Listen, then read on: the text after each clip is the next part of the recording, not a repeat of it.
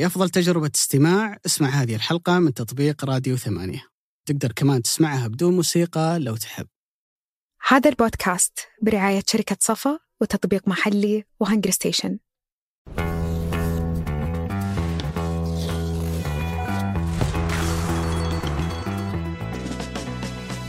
السلام عليكم ورحمة الله وبركاته. حياكم الله في حلقة جديدة من بودكاست مرتدة الذي يأتيكم من ثمانية.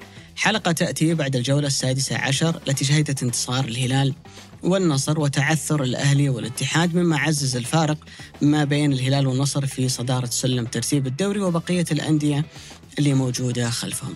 هذه الجولة بدأت بخسارة الاتحاد أمام نادي ضمك بثلاثة أهداف مقابل هدف ليصل الاتحاد إلى الهدف رقم 18 الذي استقبل هذا الموسم قياسا بموسم ماضي. كل الذي استقبل فيه الفريق الاتحادي كان 16 هدف على مدى الدوري كاملا. خسارة أثارت كثير من الشكوك كثير من التساؤلات ما قبل الاستحقاق العالمي والمهم جدا بالنسبة لنادي الاتحاد من خلال مشاركته في كأس العالم للأندية. هذه الجولة أيضا شهدت الحضور الأول للأهلي في الطائف في مباراة حظيت بحضور جماهيري رائع جدا استعراض جماهيري معتاد. وغير مستغرب من جماهير نادي الأهلي اللي قاعدة تبهرنا من بداية الموسم. ولكن للأسف هذه الأجواء الجميلة والرائعة جدا لم تكلل بانتصار الفريق الأهلاوي الذي تعثر بالتعادل أمام نادي الرائد. المباراة اللي حاول ياس أن يقدم فيها الكثير من الأفكار الهجومية حاول فيها أن يلاقي الكثير من الحلول لمشاكل الفريق لكن الفريق مرة أخرى لا ينجح في التسجيل. هذه الجولة أيضا شهدت انتصار الهلال على الطائف في مباراة كانت محك مهم جدا ما بعد الفوز في مباراة الديربي. شوط أول رائع للهلال شوط ثاني أقل جودة. أعتقد أنه هالمباراة ظهر فيها بشكل واضح جودة خط دفاع الهلال لتحمل المسؤولية في شوط المباراة الثاني. بالمقابل النصر انتصار العادة أربع أهداف. استعراض هجومي رائع جدا. عودة للتسجيل من قبل تاليسكا. التسجيل والصناعة المعتادة من قبل كريستيانو رونالدو اللي تقريبا هذا الشيء اللي قاعد يفعله في كل جولة. جولة أعتقد أنها عززت من صدارة الهلال والنصر في أعلى سلم ترتيب الدوري وتركت المسافة كبيرة ما بينهم وما بين الآخرين. بودي أن أشكر رعاة هذه الحلقة شركة صفا. تطبيق محلي. أما الآن نترككم مع الحلقة. صبحك الله بالخير أبو علي. صباح النور السرور ابو علي في أي ملاحظات اليوم على لا لا؟ ابدا اليوم شتين كلنا امورنا طيبة حتى ال background عندنا. أبيض فيعطي لا الأسبوع الماضي شوي كنا الأزرق ما عجبك فلعلك. مرتاح لعلك مرتاح اليوم ما نسيتها لا لا، ما نسيته آه، أعتقد أبو علي إنه آه، جولة آه، واصل فيها الهلال والنصر خلق الفارق ما بينهم وما بين البقية جولة تعثر فيها الاتحاد بالخسارة والأهلي بالتعادل والتذبذب اللي قاعد يصير الاتفاق الشباب التعاون رجع سكه الانتصارات بعد عدة تعثرات ضمك منطلق و عندي شعور إنه كمان هو بيمر عليه الدروب اللي مر على البقية. فيبدو كما اننا منطلقين في دوري دوري هلال والنصر على مستوى الصدارة. وبيصير في تنافس كبير ما بين خمسة ستة أندية على موضوع الثالث والرابع. لكن ملامح المنافسة واضح أنه خلاص رسميا نقدر نبصم بالعشرة أنه هلال والنصر من هنا. حتى على مستوى المناطق علي مم. الحزم فاز. آه، الرايد تعادل فتحس إن شوي في في ارتقاء وتحس إن الجولات الجاية أو المستوى. الثاني من المنافسة راح يكون صعب وصعب جدا على الأندية اللي تنافس على أهداف أكبر كالألقاب أو تنافس على. مقعد آسيوي لأنه ضغط المنافسة بطولة آسيوية سوبر الكأس الملك مع حماس وقوة الأندية المتدنيه اللي بتحاول إنها ترتقي أو ما تهبط راح يكون دور ثاني مرعب. خصوصا إنه راح يكون بعد أمم آسيا والبطولة الأفريقية صحيح بس أنا بالنسبة لي صراحة مخيب للأمل أنه اليوم تشوف أن الهلال والنصر خلاص فارقين عن ال- البقية. فعليا فعليا. يعني أعتقد إنه المنافسة واضحة إنها بينهم الا إذا صار دروب فظيع للاثنين مع بعض في الدور الثاني. ولا عدا عن ذلك تتكلم عن دوري ما بين فريقين. وإحنا لسه ما خلصنا الدور الأول. كان كنا نتوقع بداية أفضل من الاتحاد والأهلي. كنا نتوقع إنهم يكون الفارق ما بينهم وبين الأندية هذه أقل مما هو عليه الآن. لكن أعتقد إنه الدوري في الجولات الماضية أعطانا تأكيد على فكرة إنه وجود أندية أندية الصندوق بالدعم الكبير جدا اللي موجود عندها بيقضي على المنافسة وإن الأربع أندية هذه في حال إنها ما واجهت بعض كل أسبوع بتكسر الدنيا وبتفوز بالخمسة وبالستة لا الكلام هذا ما هو قاعد يصير. يمكن باستثناء الهلال اللي, اللي عامل فترة جدا ممتازة سلسلة انتصارات تاريخية النصر أقل منه بشوي يمكن خسارة أمام الهلال شوي يعني يعني حطت بعض من الشكوك عند الفريق لكن عدا عن ذلك ما أشعر صراحة ان في فارق واضح وكبير بين الاتحاد والأهلي وما بين بقية الأندية بدليل إنهم عانوا في هذه الجولة. بعد الجولة الماضية اللي كان الاتحاد فيها فايز بالأربعة شيء. والأهلي فايز فيها بالستة. اي أرمي لأن أبو عاليه كنت أنا وياه في نقاش تحت الهواء الأسبوع الماضي إنه الاتحاد فاز بأربعة والأهلي بستة. يا أخي شوف الفارق الكبير. كنت أقول أبو علي أصبر. صبر. صبرك الجولات الجاية. وتشوف فعلا آه، جوله خلينا نقول عجزت من فكرة إنه الدوري هذا رايح المنافسه بين الهلال والنصر. فعلا ورايح المنافسه بين الهلال والنصر ولا ومن بدري يعني. أتذكر السنوات الأخيرة تلقى ثلاث أربع أحيانا حتى توصل خمس أندية جالسة تنافس على أهداف كبيرة وتحس انها في المنافسة حتى بعد الدور الثاني. يعني الموسم الماضي كنا نشوف الشباب قريب أو إنه ممكن يكون بطل للدوري، يعني شفنا الهلال نافس، شفنا النصر نافس، شفنا الاتحاد موجود في المنافسة، فكان في أربع فرق كان شوي في تقارب في المستوى، لعل الهلال والنصر عملوا خلينا نقول لك الميركاتو الأفضل. والميركاتو الحق أفضل حتى على مستوى المدربين وصنعوا فريق ذو قيمة في أرض الملعب ونعكس هذا على مستوى المنافسه، الآن عشان تنافس هالناديين تحديدا مو لازم يكون عندك لاعب أجنبي كويس بقد ما يكون حتى عندك لاعب محلي كويس. صحيح. بالإضافة لأن النصر تقريبا الملعب اللي امتلكه أعطاه شوي شعور بالأمان، حس إن الملعب هذا والمكان والبيت اللي هو فيه أعطاه شوي قوة أكثر على مستوى المباريات اللي كان النصر السابق يتعثر فيها ضد الأندية المتدنية، لأن الجمهور يفرق. والملعب خلينا نقول لك أجواء اللي فيه حتى يعني أشبه بالحفرة. وأنا أحب صراحة الأندية اللي اللي تفوز في ملعبها مهما كان. يعني آه، ضمك كذا على سبيل المثال ترى ما خسر ولا مباراة في في ملعبه هالموسم. وهالنوع من الأندية اللي اللي يفوز في في ملعبه أو ما يخسر في ملعبه هذا صعب إنه يهبط أو صعب إنك آه، أو صعب إنه يكون خصم سهل حتى في مباريات الاوي أو مباريات اللي يلعبها خارج ملعبه. صحيح. لكن أعتقد آه، أبو عالية إن اللي قاعد يمر في الهلال والنصر ونتائج مميزة لهم في الدوري صارت ستلقي بظلالها على كأس الملك اللي راح يلعب وسط هذا الأسبوع وعلى دوري أبطال آسيا. لما يكون الفريقين على مستوى التنافس على الدوري ما في خوف مثلا إنه في فريق ممكن يجي من وراء أو حتى لو ما تحسم الأمور يعني لما يزيد الفارق مثلا لمصلحة الهلال عن النصر بصير أنا ألعب كأس الملك وألعب دوري أبطال آسيا باسترخاء أكبر فبالتالي بتصير حتى ذا البطولات المنافسة عليها صعبة من البقية لأن الهلال والنصر بيلعبون فيها بأريحية أكبر، لكن خلينا نرجع للدوري أبو عاليه افتتحت الجولة بمباراة بين ضمك والاتحاد وقيمت في في أبها. فاز فيها ضمك 3-1 اللي ما يشوف سياق الدوري في الجولات الماضية بيعتبر النتيجه هذه مفاجئة وفوز خلينا نقول صادم بالنسبة لضمك. لكن سلسلة النتائج الإيجابية اللي جاي منها ضمك في الفترة الأخيرة التألق الكبير جدا اللي قاعد يقدمه نكودو واحد من أميز اللاعبين اللي موجودين اليوم في الدوري مع المشاكل اللي موجودة عند الاتحاد يخليك بصراحة ما تتفاجئ كثير لما تشوف هالنتيجة. لكن سيناريو المباراة ممكن كان يقهر كثير بالنسبة للاتحاديين بأمانة لأنه 1-0 الهدف الأول اللي سجله نادي ضمك في لحظة إصابة لويس فيليبي. وصار حتى في جدل بعد ذلك يعني بعد تسجيل الهدف ما بين لاعبي الاتحاد ونكودو انه ليش ما وقف؟ لأنه اللاعب أصيب. ولما رجع الاتحاد للمباراة مرة ثانية بلنتي دقيقة 47 لعبد الرزاق حمد الله ويبدو كما لو الشوط الأول بينتهي واحد واحد وبنخش الشوط الثاني وبنخلص المباراة. بعدها بدقيقتين خطأ فادح جدا من دفاع نادي الاتحاد. 2 1 نروح للشوط الثاني عشان نرجع أول كورة في شوط المباراة الثاني ترجع من المدافعين تقعد الكرة تناقز قدام طارق حامد يشيلها تضرب في العارضة تصك في ظهر الحارس تدخل في المرمى. سيناريو سيناريو الاتحاديين مزعج بأمانة. لكن خلينا أبو عالية نوقف عند الهدف الثاني. يا أخي أنا أحس الهدف هذا إني شايفه. شايفه يعني شايفه قبل كذا. بس العجيب تدري وش أبو عالية؟ إنك ما أنت شايفه في هدف قد ما إنك شايف الخطأ المركب اللي فيه في هدفين آه مختلفين. لو ترجع تتفرج على الهدف كرة طالعة من جهة اليمين لنادي ضمك في واحد معاه الكورة وفي واحد على أقصى الطرف وزكريا هوساوي يا عيني ما يدري أنا أضغط على هذا ولا أروح مع هذا. يعني اللقطة ذي فورا بيجي في بالك هدف الشباب. المباراة اللي خلصت 1-0 استاد الملك فهد نفس الموقف. زكريا هوساوي أنا في لاعب عندي جايب الكورة وفي واحد على اقصى الطرف وأنا متردد.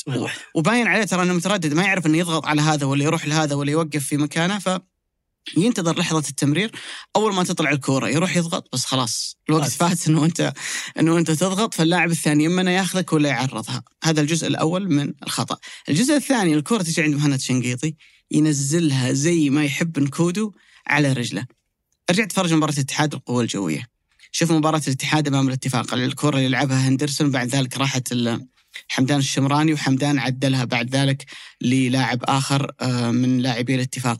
ارجع لي المباراة الأخيرة اللي فاز فيها الاتحاد في دوري أبطال آسيا. ترى أمام أجمك ارتكب غلطة بنفس الطريقة أن دائما الكرة لما تبدأ على اليمين. يمين الفريق المنافس اللي يسار الاتحاد وتروح على الجهة الثانية ترى في كارثة بتصير من مد الله العليان من مهند شنقيطي أيا كان الظهير الأيمن اللي في نادي الاتحاد الفريق عنده ثغرة واضحة في هذا المكان.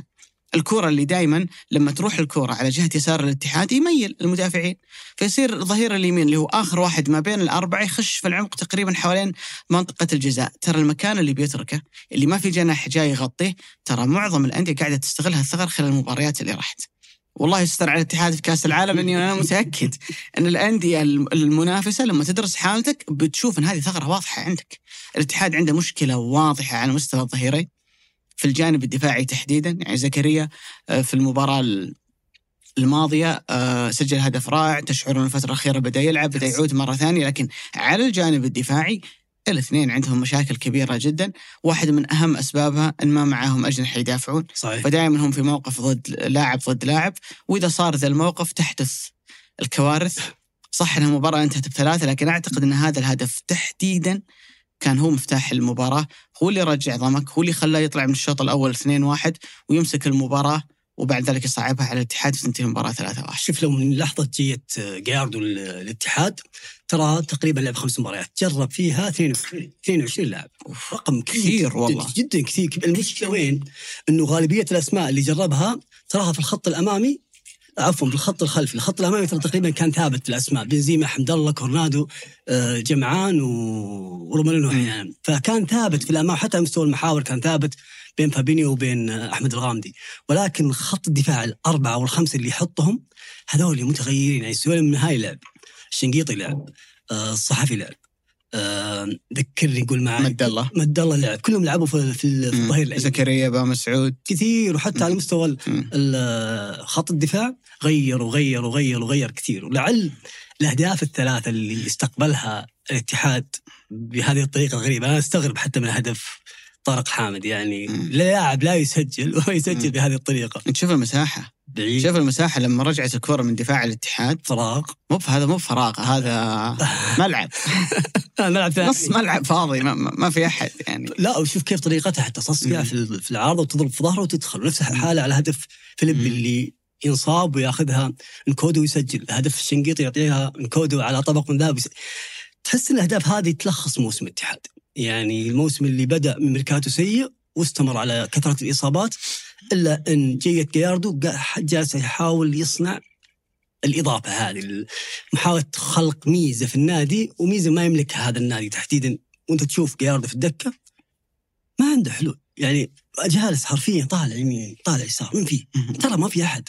يعني الأسماء مع, مع احترامي لكل الأسماء الموجودة سواء من هارون كامارا من طال حجي من غيره من الأسماء الموجودة في الدكه كلهم صغار أبو علي مروان الصحفي وطلال صغار وفي نفس وفرح الشمراني كلهم صغار يعني. كلهم صغار.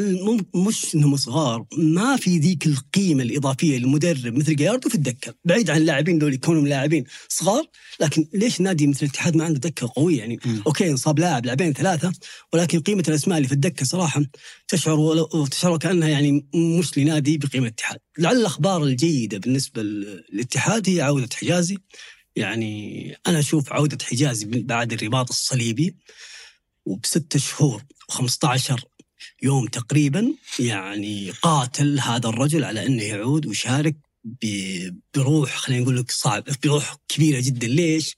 لأن فيها التزام وانضباط على مستوى التمارين، فيها التزام وانضباط على مستوى الأكل، فيها التزام وانضباط ورغبه إنك تلعب على مستوى حتى شخصية اللاعب ونفسيته في تهيئته للبطولة القادمة، ونفس الكلام أو مر بهذه التجربة أصلا حجازي مرتين سابقة وهذه هي الثالثة، عودة برضو كانتي شيء إيجابي لجاياردو بالإضافة أيضا لهدف أو تسجيل جوتا وصرخته اللي تحس إنها كذا مليانة ضغوطات حتى يوم وقف أعطاها الصيحة دي تحس انه صدق صدق كان يحتاج هذا الهدف.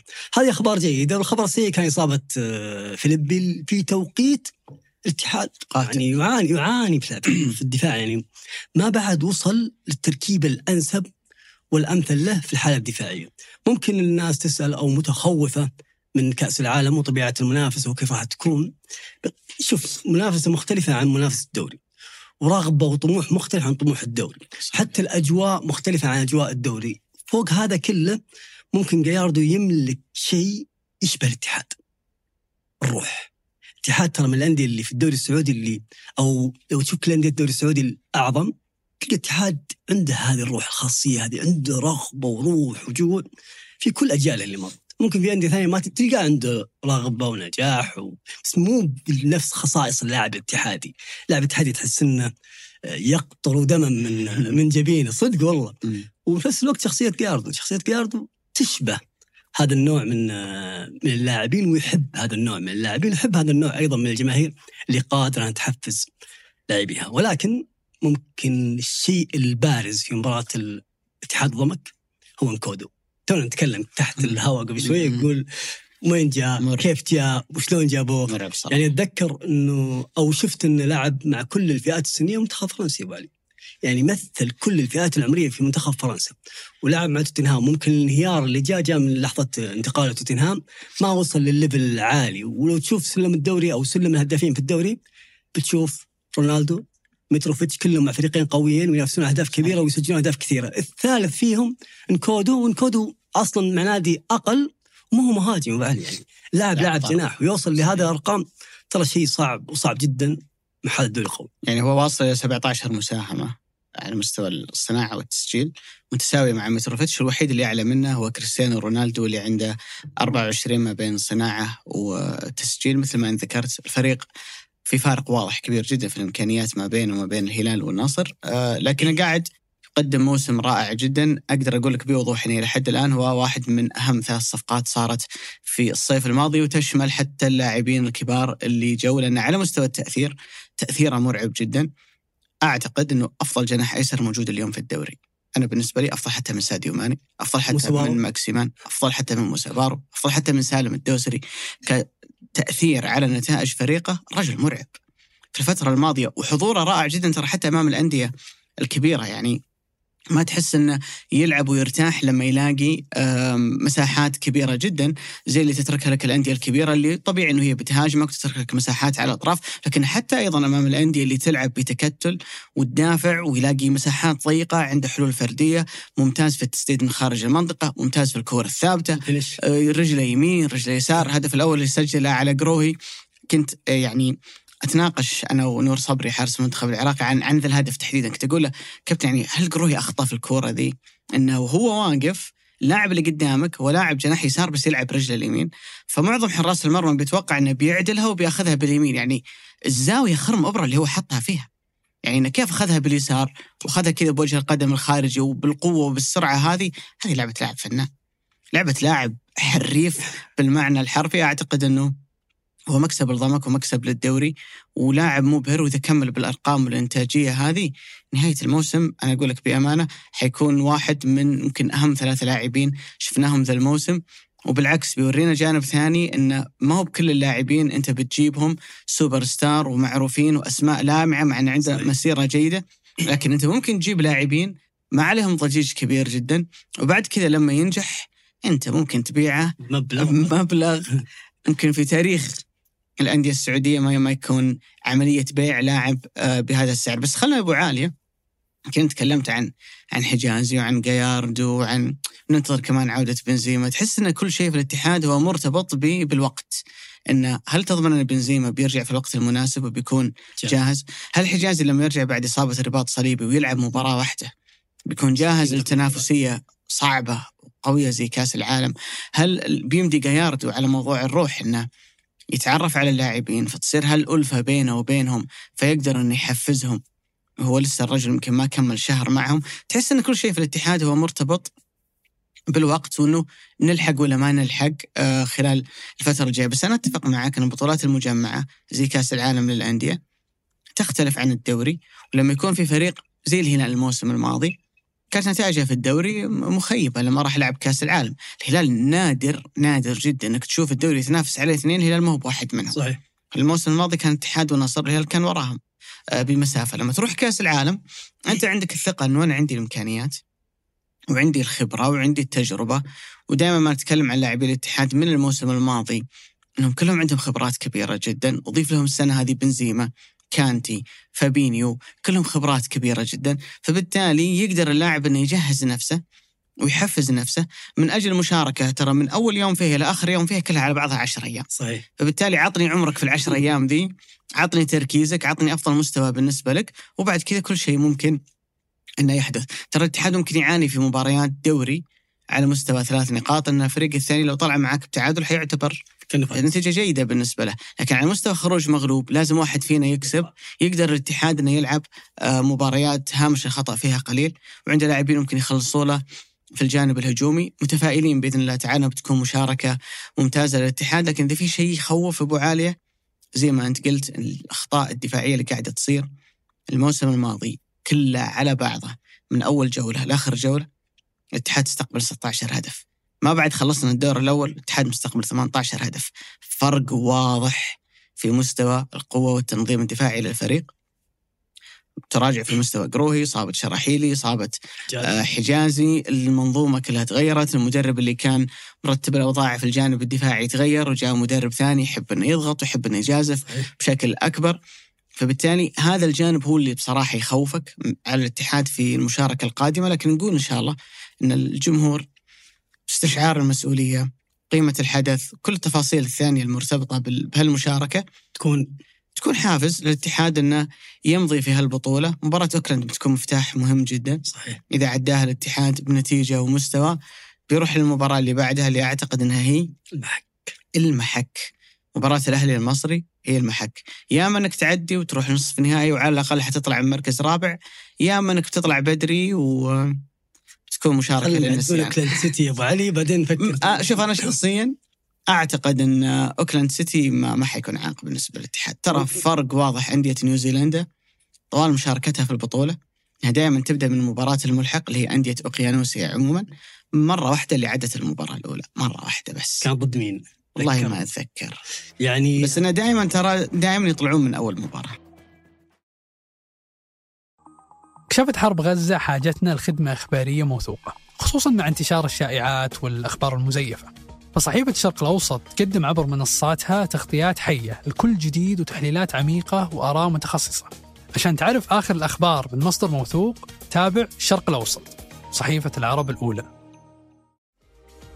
الجماليات المعمارية مهمة بس جودة البناء أهم وحداثة التصاميم مهمة لكن الخدمات والمرافق أهم. المهم والأهم مضمون. تملك المستقبل مع وحدات شركة صفاء للاستثمار. أعرف أكثر من الرابط في وصف الحلقة.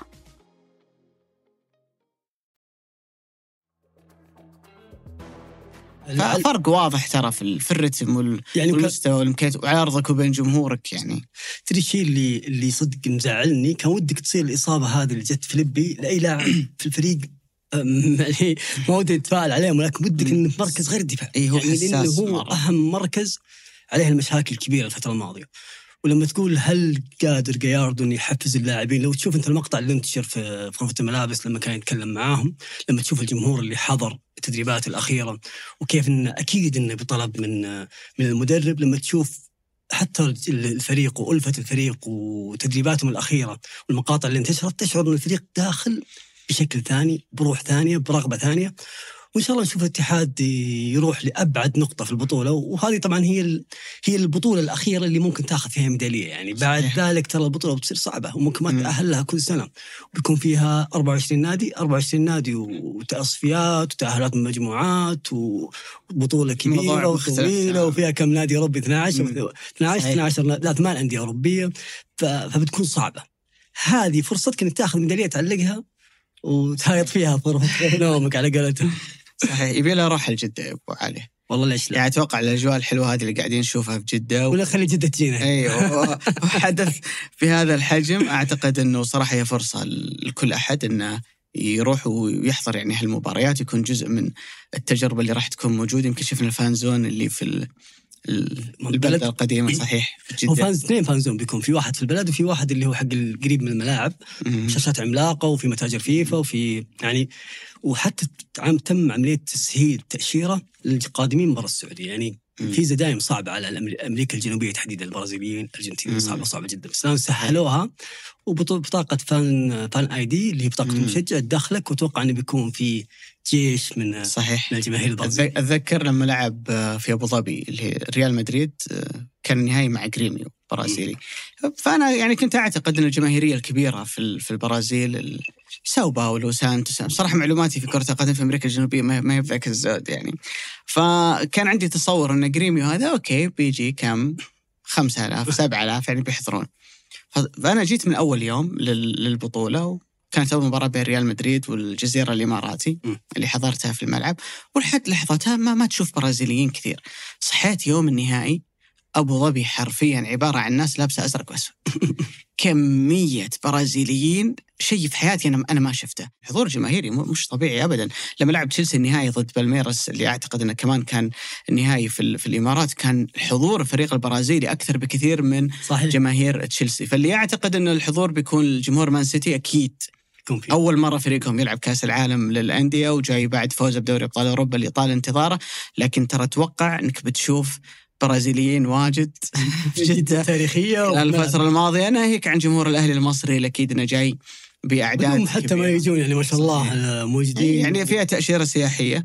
تحضر كأس العالم ومكة قريب يعني مغريات كثيرة جدا يعني. ما في أفضل من كذا يعني. بس البرازيليين بشكل عام أمريكا الجنوبيه بشكل عام هم جمهور رحال سواء يرحلون من نفس الديار اللي هم يسكنون فيها أو حتى لأنهم هم منتشرين في كل العالم. لما يتقام بطولة في مكان في الخليج مثلا تلقى اللي في مصر اللي في آه، شمال أفريقيا اللي في آه، دبي، آسيا قطر، أي تكن أحد. هاي الدول يجيك على طول ويشارك. ويشوف مم. البطوله شفنا حتى في كأس العالم في قطر هم تقريبا اللي صنعوا الاجواء في كأس العالم في قطر المكسيكان وال- والأرجنتينيين وبرضو البرازيليين فلعل إن شاء الله تكون أجواء جميلة. ويلا يبغى لنا روح يعني على أتوقع إنه جماهيريا بتكون آه، بطولة للتاريخ لكن إن شاء الله يا رب إنه تكلل ب خلينا نقول مستويات ونتائج آه، تكون بطولة ناجحة على مستوى بالضبط التنظيم. على مستوى التنظيم لكن ودنا بعد إن الاتحاد صراحة يقدم نسخة عظيمة جدا وتبقى في الذاكرة. زي ما قلت أبو علي إنها هي قد تكون المحاولة الأخيرة إنك تحصل على ميدالية في بطولة. التنافس بيكون صعب عليها في السنوات مستقبل. القادمة. ولو إن دورينا قاعد يتطور ولو أنديتنا قاعدة مستوياتها تعلى فترى ما هو ما هو بصعب ولا هو بعيد انه حتى لما تكبر البطولة إن أنديتنا تروح تنافس صحيح. وتحقق آه، نتائج آه، فيها. خليني بسالك أبو علي. نسأل. قررت تغريدة في منصة إكس هي الحين تصير تغريدة ولا شيء يصير اسمها؟ مم. كسايه اكسايا نزلت اكسايا في تقول تابعت حركات سعد بن العبيد مم. اللي بنتقل من مباراة. الاتحاد أو من من. الاتحاد إلى الأهلي قلت. تابعت تغريدات أو تحركات سعد بن العبيد مم. بتكلم عنه في بودكاست مرتدى الشيء يبي لها مساحة يعني عرفت يبي لها وقت كذا تقعد تتكلم وتشرح يعني ولا تحاول إيه. تغريهم الحلقة لا والله بس عرفت اللي أنا حسيت وأنا أتابع المباراة كذا أول شيء لما شفت التشكيلة إن سعد بالعبيد على اليسار أوكي أنا عارف إن العمار عنده إصابة بس ليش ما هو بسام مثلا يلعب على اليسار وريان حامد على اليمين شوي مختلف اني أعرف إنه هو يلعب قلب دفاع فبالتالي لما يلعب كلاعب أول مباراة له صح؟ إي يلعب طرف يمين فالمركز مختلف. حسيت إنه في فكرة عند آه، يا يسلا بس خلي المباراة تبدأ ونشوف. لما بدأت المباراة فعليا سعد بالعبيد قاعد يلعب جنب فراس بريكان. يعني قاعد يلعب كمان لو إنه مهاجم ثاني أو لاعب آه قريب منه لاعب تسعة ونص فكان شوي التنظيم آه غريب يعني أنا بالنسبة لي. نحتاج أبو عاليه عرفت اللي كذا. بيتحملوني الناس ناخذ الفكرة من أولها عشان نفهم ليش هو وصل النقطة دي. زمان في الكورة ولا يزال إلى اليوم أبو عالية لما نقول فريق يلعب أربعة أربعة اثنين أربعة ثلاثة ثلاثة ثلاثة خمسة اثنين. بتلاحظ أن قاعدين نقسم الفريق إلى ثلاث مناطق. صحيح. ثلاثة دفاع خمسة وسط اثنين هجوم. عشان كذا أنت الملعب لما تاخذه بالعرض دائما تجزأ إلى ثلث دفاعي وسط ثلث هجومي. صحيح. جت بعدين فكرة متقدمة خلال السنوات الماضية أن الملعب بالطول كمان لازم يتقسم صحيح فصار تقسيمة الملعب القديمة اللي الناس يعرفونها إنه جناح يمين جناح يسار وعمق اللي هو مهاجم. تلقى حتى زمان لما كنا نلعب في الحواري وكذا وش تلعب يا كابتن؟ والله ألعب طرف يمين. ما يحدد ظهير جناح لا. عادي اللي ودكم. يمين رجلي طرف يمين طرف يسار وبعدين يقول لك في العمق يقول لك والله أنا ألعب آه، ألعب مثلا وسط ما ما يحدد لك ولا ولا مهاجم. وبتلاحظ أبو علي انه إلى عهد قريب الكورة لما كان منتشر فيها أسلوب ولا يزال اليوم 4 2 3 1 انه دائما كان في صانع لعب وقدامه مهاجم، صحيح. الاثنين يلعبون عموديا على نفس الخط. صحيح بعدين جت فكرة إن وعززها فكرة اللي يسمونها اللعب التموضعي أو ال positional play إنه لا الملعب يتقسم إلى خمس مناطق عموديه طرف يمين طرف يسار عمق اللي يلعب فيه المهاجم أو لاعب الستة عادة ومنطقتين ما بين الجناح والمهاجم على اليمين يسمونها half space أو نصف المساحة وزيها على اليسار. ففعليا صار عندنا طرفين مهاجم واثنين جايين في النص ما بينهم. عشان أربط لك الفكرة تخيل برشلونة مع بيب جوارديولا في الفترات اللي كان موجود فيها جوردي ألبا كلاعب ظهير أيسر يفتح الملعب على أقصى الطرف. داني ألفيس يفتح على أقصى اليمين. في العمق بيصير فيه ميسي أو أي لاعب آه، تسعة ونص. أوه. وعلى الطرف اليمين بيكون عندك لاعب الجناح اليمين اللي بيخش على العمق اللي هو تذكر وقتها إنه كان آه، من تبغى بس. بيدرو. بيدرو. بيدرو اللي كان على اليمين. وعلى اليسار آه تكلم عن ديفيد فيا. لاحقا حتى مع لويس إنريكي الجناحين ويخش للعمق ميسي سواريز نيمار. بتشوف مثلا في الهلال هذا الموسم إذا بناخذ نموذج محلي يفتح الطرف على اليمين ميشيل يفتح الطرف على اليسار بسالم متروفيتش يخم له مدافع ولا مدافعين والمساحة اللي بين متروفيتش وميشيل يخش فيها مالكم والمساحة اللي على اليسار يخش فيها سافيتش الفكرة وش هي؟ إنك أنت في الحالة الهجومية يكون عندك خمسة لاعبين منتشرين بالعرض عشان تجبر المنافس إنه مساحات. بالضبط المساحات اللي بينهم أنت بتقدر إنك أنت آه، تخترق آه، من خلالها. فهي ما هي ما هي بزود فلسفة من المدرب لكن هي توفير حل هجومي من أجل إنه أنت توصل. تجي للأهلي تحاول نطبق الفكرة ذي على الأهلي. أنت عندك على الطرف اليمين اللي يحب يلعب على الخط رياض محرز. يا سلام. على اليسار عندك ماكسيمان يحب يلعب على الخط ممتاز. عالجت مشكلة المهاجم عندك فرا- فراس بريكان لاعب تسعة. المساحة اللي بين فراس ورياض محرز هي المساحة اللي يحب يلعب فيها جابري فيجا. بقت عندنا وش هي؟ المساحه اللي على اليسار. شلون نعبيها ذي لا اليمين ولا اليسار اللي على اليسار أوكي. اللي هي ما بين فراس وما بين ماكسيمان. المساحة دي شلون نعبيها تعال ساعد في العبيت من وراء خش فيه. واطلع وخش في المساحة ذي وحاول إنك تهاجم. من ذا المنطقة. حاول وكان له حضور جيد في شوط المباراة الأول لكن أعتقد أن الفكرة مرة مركبة ومعقدة بالنسبة له عشان كذا ما نجحت آه، بشكل كبير. من أكثر المدربين اللي يحب الفكرة هذه هو بيب جوارديولا. خذ يا أبو عالية الفترة اللي ما بعد تراجع مستويات أجويرو إلين جاء هالاند. فعليا من اللي كان هداف في السيتي في ذيك الفترة. سنة من السنوات كان هدافهم في الدوري ترى جوندوجان. جندوجان صح. آه، بتشوف حتى ترتيب الهدافين بتلقى دي بروين يسجل واجد تلقى إن المهاجم اللي اللي يلعب سواء مهاجم وهمي أو حتى يسجل آه، سيلفا الجناحين. كلهم قاعدين يسجلون. حاول تتخيلها في الأهلي إنك أنت اليوم ما عندك تسعة يحط لك 30 35 هدف في الموسم. ترى الفكرة هذه ميزتها لما تروح بهذه الكثافة العددية الكبيرة جدا وتلعب عرضيات صح؟ ترى أي واحد ممكن يسجل. صحيح. يعني ممكن إن فيجا يسجل ممكن إن ال- بس فراس ممكن. بالضبط. فهي الفكرة تخدم إنك أنت لما ما يكون عندك مهاجم فتاك يقدر يسجل لك 30 35 هدف في الموسم، أنا أوصل بعدد كبير وأخلق كثافة عددية في منطقة المنافس وبعد كذا أي واحد ترى ممكن خلص إنه يسجل، فهي الفكرة في ظاهرها تراها حلوة. وجميله بس تحتاج إلى تطبيق أفضل، عشان كذا أعتقد إن ياسل حاول إنه آه، يجربها في مباراة المباراة الماضية اللي كانت أمام الرائد، ترى الناس لما تكلموا أبو عالي إنه يجرب دائما التجربة تروح ترى فكرة سلبية. وأنا أحس إنه بالعكس لما أنت يكون عندك مشاكل في الفريق حاول والفريق عنده مشكلة هجومية إنك تجرب أكثر من حل شيء ممتاز. بس وش اللي تحتاجه؟ تحتاج الاستمرارية.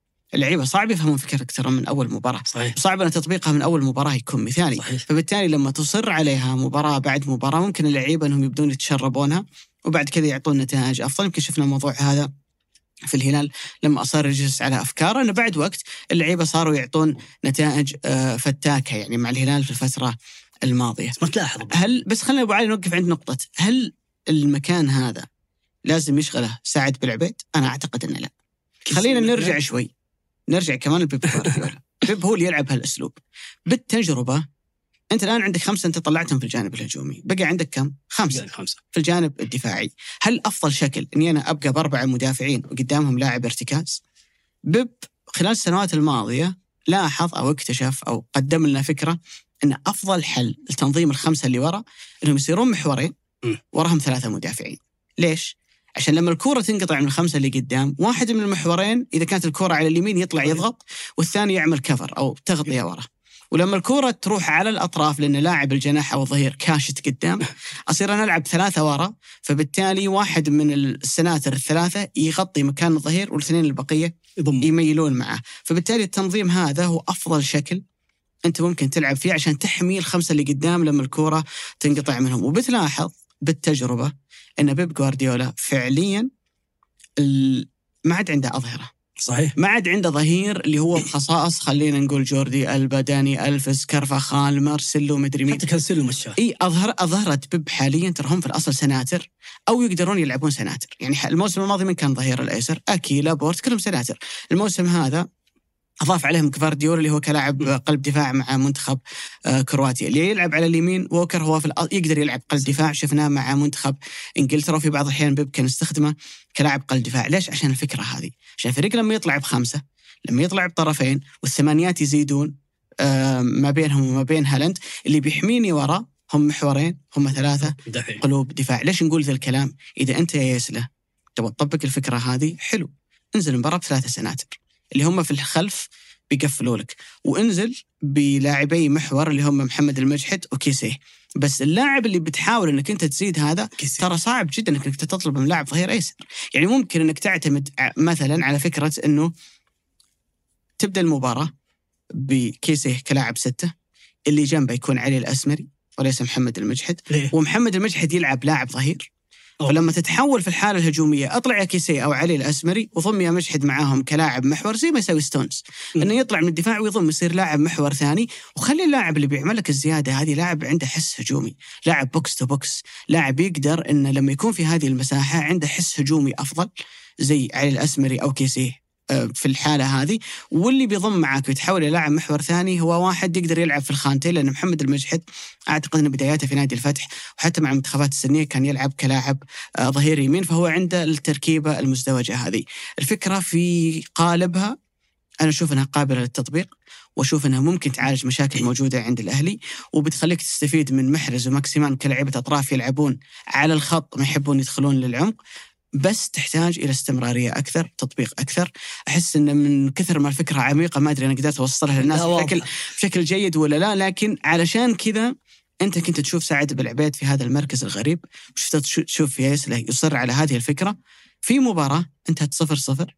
خلينا ننسى مباراة أبها اللي قبلها اللي كانت قدام الشباب. انتهت صفر صفر. فتحس إن الفريق باستثناء مباراة أبها اللي أنا قلت الأسبوع الماضي إن ترى لا يقاس عليها إن الفريق يحتاج إلى إنه يوجد حلول هجومية أكثر لأنه بدأ يوضح في المباريات الماضية إن عنده مشاكل هجومية سببها الأساسي إنه أنت ما عندك مهاجم ولا- تسعة يحط لك عدد كبير جدا من الأهداف فتحتاج إنك تشتغل على المنظومة وعلى التركيبة الهجومية أكثر من اعتمادك على عنصر واحد هو اللي يخلص لك كل شيء. طيب ليش ما يكون الشخص أو اللاعب اللي يزيد في زيادة عادية اللي قلت انت عليه اسمري ليش ما يكون كيسيه مثلا؟ يعني كيسيه في اليسار إيه ليش لا؟ هو اللي هو يبدأ من محورين سته يعني أنا أنا جالس واحد منهم بعد كذا يزيد وواحد يثبت. يعني جالس أتخيلها في مو بس حتى لو يكون لاعب آه، لاعب سنتر ممكن يكون لاعب ظهير ينزل في المحور ويعطي إيه هذا هذا هذا هذا اللي يسويه اللي يسويه هذا اللي يسويه بالضبط اللي كان يسويه بيب انه يدخل في البلام أو كانسلو أو أي واحد يصير محور ثاني وواحد من لعيبة الثمانينات خذ راحتك روح قدام. يبدأ يعطي بالضبط هذا اللي كنت أفكر. فيه يعني يعني أشوف كثير من المدربين الفترة الأخيرة صاروا يعطون أدوار معينة للاعب تحس إنه كذا في التشكيلة وأنت تشوفها على. الورق تحس إنه ظهير يمين ثابت. شو. تلقاه رجال. جناح نفس الكلام على لاعب لاعب المحور. تحس إنه فجأة كذا تحس إنه هو لاعب المهاجم زي جاندوجان في الأفكار كثيرة. ولكن مسألة مي إن- برفاهية أبو علي. أكيد انها الفكرة هذه ترى ما هي ما هي بزود فلسفة من المدرب، يعني أنا متكلم عن بيب إنه يسويها، شوف الموسم الماضي جندوجان كم هدف سجل؟ كثيرة. من من هالمكان، دي بروين ما يحتاج نتكلم عن إنتاجيته، يمكن تكلمنا عن الهلال. حتى في النصر إن رونالدو تسعة، تاليسكا طرف يمين، ماني طرف يسار، من اللي يخشون دائما من العمق؟ أوتافيو وتكلم عن أوتافيو ومين الثاني اللي آه، اللي كان معاه بروزوفيتش. أوب- بروزوفيتش في فترات لا كان يطلع سلطان الغنام يكون على أقصى الطرف. وتلسكا هو اللي يدخل العمق واللي يزيد معه على الجانب الثاني اوتافي ولا بروزوفيتش ولا أي واحد معظم المدربين ترى يحب يروح في الحالة الهجومية بخمسة لعيبة منتشرين بعرض الملعب على على أساس انه حامل الكورة لما يكون عليه ضغط أو إقفال خطوط التمرير عنده أكثر من خيار في الكورة ما تنقطع منك تقدر إنك تروح فيها لمنطقة ممكن من. الأشياء اللي في الأهلي ما ما هي ملاحظة وما هي أو ما هي جالسة تصير في المباريات هي التنوع في التسجيل. يعني ما ما نشوف الأهلي يسجل من تسديده خارج منطقه الجزاء، ما نشوف الأهلي يسجل من من عرضيات، ما نشوف الأهلي يسجل من كور ثابتة، يعني في فقدان للحلول أو في فقدان محاولة أخذ ميزة إضافية من خلال صنع الحلول، يعني أنا اللي أعيب عليه صراحة آه، يسلي ممكن ما عنده ذيك الأسماء القوية، ممكن ما عنده ذاك الحلول الكبيرة هجوميا ولكن أوكي جالس يحاول يصنع الميزة الإضافية من خلال بعض الأساليب اللي اللي, تكلمت عنها هذا الحين. ولكن الكره الثابته مو جالسه تتفاعل يا أبو علي يعني أتذكر زين كان جيد فيها ترى بداية الموسم بالضبط بداية يعني الموسم سجل فيها كم. كم هدف حتى على النصر سجل فيها بس بعدها بدأ يقل وحتى شكل خطوره كبيرة على النصر حق سميحان ضربت في العاص صحيح. يعني كان في شوي بوادر شيء كويس بس مع مرور الجولات تحس ما عاد في ذيك الأفكار الكثيرة اللي جالس يغرسها في مسألة الكرة. يعني التنوع في الأساليب الجملة التكتيكية كيف تلعب اللعبه الأولى اللعبه الثانية كيف تخلق حل من اللاعب اللي ينزل من اللاعب اللي يروح قائم أول أو اللاعب اللي يضمن القائم الأول. يعني أتذكر في تجربة تجربة جياني فيو مع إيطاليا هو كان سبب فوزهم باليورو. تجربته مع توتنهام لما راح مع كونتي خلق فارق كبير في الكرة الثابتة كتسجيل. بينه وبين انديه ال Premier League فأعتقد هذه الميزة الإضافية إذا أنت تفتقد حل التسجيل أو ما عندك لعيبة يسجلون صحيح. أخلق لك الميزة الإضافية. ممكن من خلال الأساليب اللي تكلمت عنها الحين أو حتى في الكرة الثابته أنا محمد آل جابر. وأنا هادي فقيهي. وهذا جديد ثمانية بودكاست جادي. كل أسبوع بنجلس نتناقش حول مواضيع اقتصادية واجتماعية ونتناولها من زوايا مختلفة. ونعرض فيها سياق جديد للأحداث والظواهر الاجتماعية. اشترك في بودكاست جادي من خلال الرابط في وصف الحلقة. لو قلت لك إن 48 ألف متجر سعودي قرروا يجتمعون في تطبيق واحد يعرض لك أكثر من 7 مليون منتج. هل بتكون مهتم؟ هذا اللي صار في تطبيق محلي من شركة سلة. التطبيق اللي يجمع كل متاجر سلة مع منتجاتها في مكان واحد. حمل تطبيق محلي من الرابط في وصف الحلقة. للعملاء الجدد توصيل مجاني لا محدود لمدة 30 يوم على أكثر من 20 ألف مطعم ومتجر يحبهم قلبك من HungerStation Plus حمل HungerStation واطلب الحين. HungerStation قبل الكل. هو اخر خمس مباريات للأهلي في في الدوري أربعة منها طالع ب clean sheet يعني هدا- الأهداف اللي استقبلها في الخمس مباريات الأخيرة ترى كانت الهدفين اللي كانت في الشوط الثاني أمام نادي ضمك المباراة اللي كانت في يد الأهلي وبعد كذا فلتت منه. فأنت على الجانب الدفاعي في الفترة الأخيرة الفريق قاعد يمر بتحسن ممتاز جدا وهذه نقطة تحسب للمدرب. لكن تظل المشكلة هي هجومية. وزي ما قلت لك أنت تحتاجك تتعامل مع العناصر اللي موجودة عندك تشوف خصائص كل واحد منهم وبناء عليها تخلق منظومتك الهجومية، نرجع ونقول هو قاعد يجرب يحاول إنه يوجد حلول. أجد العذر صراحة في كثير من الأشياء اللي تصير في في الأهلي لأنه شفنا الهلال على سبيل المثال بداية الموسم مباراة الفيحة كانت آه، نموذج. شكل الهلال بدون متروفيت شيء. وأنا متأكد إن الهلاليين اليوم ايديهم على قلوبهم يقول لك الرجل هذا لو يجيب تجي إصابة يغيب خمس ست مباريات بتشوف هلال ثاني تماما مختلف. وترى نفس الكلام ينطبق على السيتي. يعني التغيير الكبير اللي صار للفريق الموسم الماضي وأنا من الناس اللي كنت أقولها إن السيتي من الموسم الماضي مرورا بهذا الموسم هو أقل من السيتي في السنتين الثلاث اللي كانت قبلها لأن كان الفريق فتاك على مستوى الجماعية لكن الحاجة الإضافية اللي صارت هو هالاند. هالاند نقلك المستوى الثاني ثاني، إيه؟ نقلك البعد الثاني هالاند. فأنت اليوم ما هو موجود عندك هاللاعب. اللي هو بيحل لك نصف مشاكلك الهجومية بالتالي لابد إنك تشتغل على المنظومة أكثر على الحلول الجماعية أكثر. واشوف أنا صراحة في عمل من المدرب أنا أحترم المدرب اللي في كل مباراة تحس إنه في فكرة. يدور. في شيء تدربنا عليه طوال الأسبوع. عندنا أسبوع الأهلي ما يلعب وسط الأسبوع في دوري أبطال آسيا أو الكاس. فطوال الأسبوع إحنا قاعدين نتدرب. قاعدين نحاول نوجد فكرة جديدة نطبقها نتدرب عليها. يجي للمباراة يوريك إياها لكن آه، جودة التطبيق في أحيان كثيرة ترى ما تكون بأفضل ممكن انت تكلمت عن عن إن الأهلي ما استقبل هدف في ما استقبل ولا هدف في آخر أربع مباريات ولكن هدفين في آخر خمس مباريات يعني في مباراة طلع بأربع كلين يعني. أربع كلين شيت.